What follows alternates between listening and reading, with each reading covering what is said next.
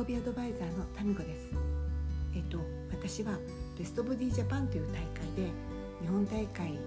を優勝を目指しています。大盤風呂敷。と出場権はもう得ているので出場することはできるんですけれども最後に何て言うかな予行練習っていうのかな。とずっとねダンスばっかりやっていてあまりベストボディの舞台に出ていないので当日日本大会当日緊張しないように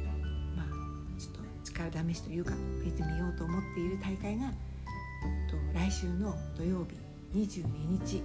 に、えー、と首都圏であります首都圏大会って言うんですけどそれに出ようと思います。でねこのこれが最後の地方大会になるので結構これに標準を合わせてあの日本大会にもうすでに出て決定が出場が決まっている私のような選手も来るしそれから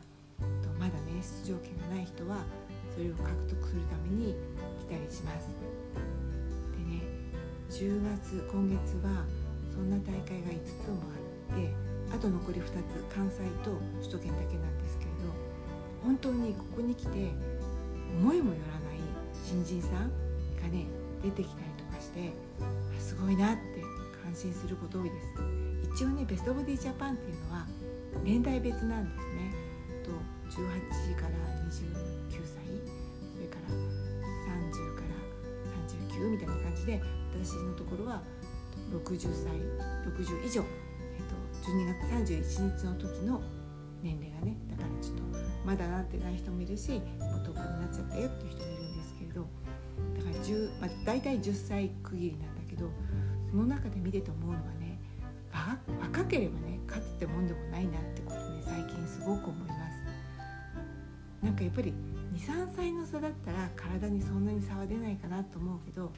いやさすがに56歳違うと結構違うんじゃないかななんて思ったりしていたんだけれど私もねクイーンクラスっていう50代のクラスの時に、えーと、最後59歳の時に、えーと、水戸大会っていうところでね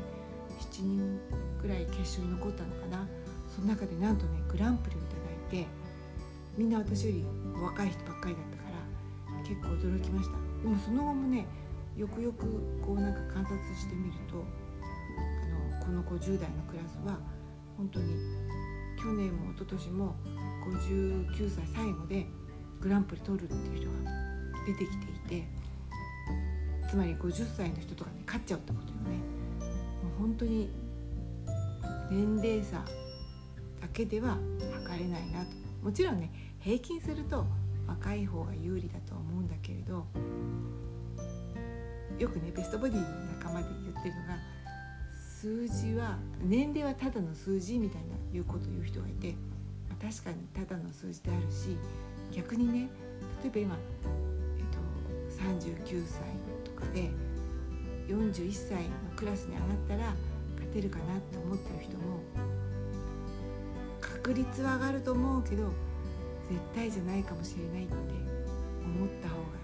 いいかもと自分にも言い聞かせております。今日はそんな話でした。それではまた明日。いってらっしゃい。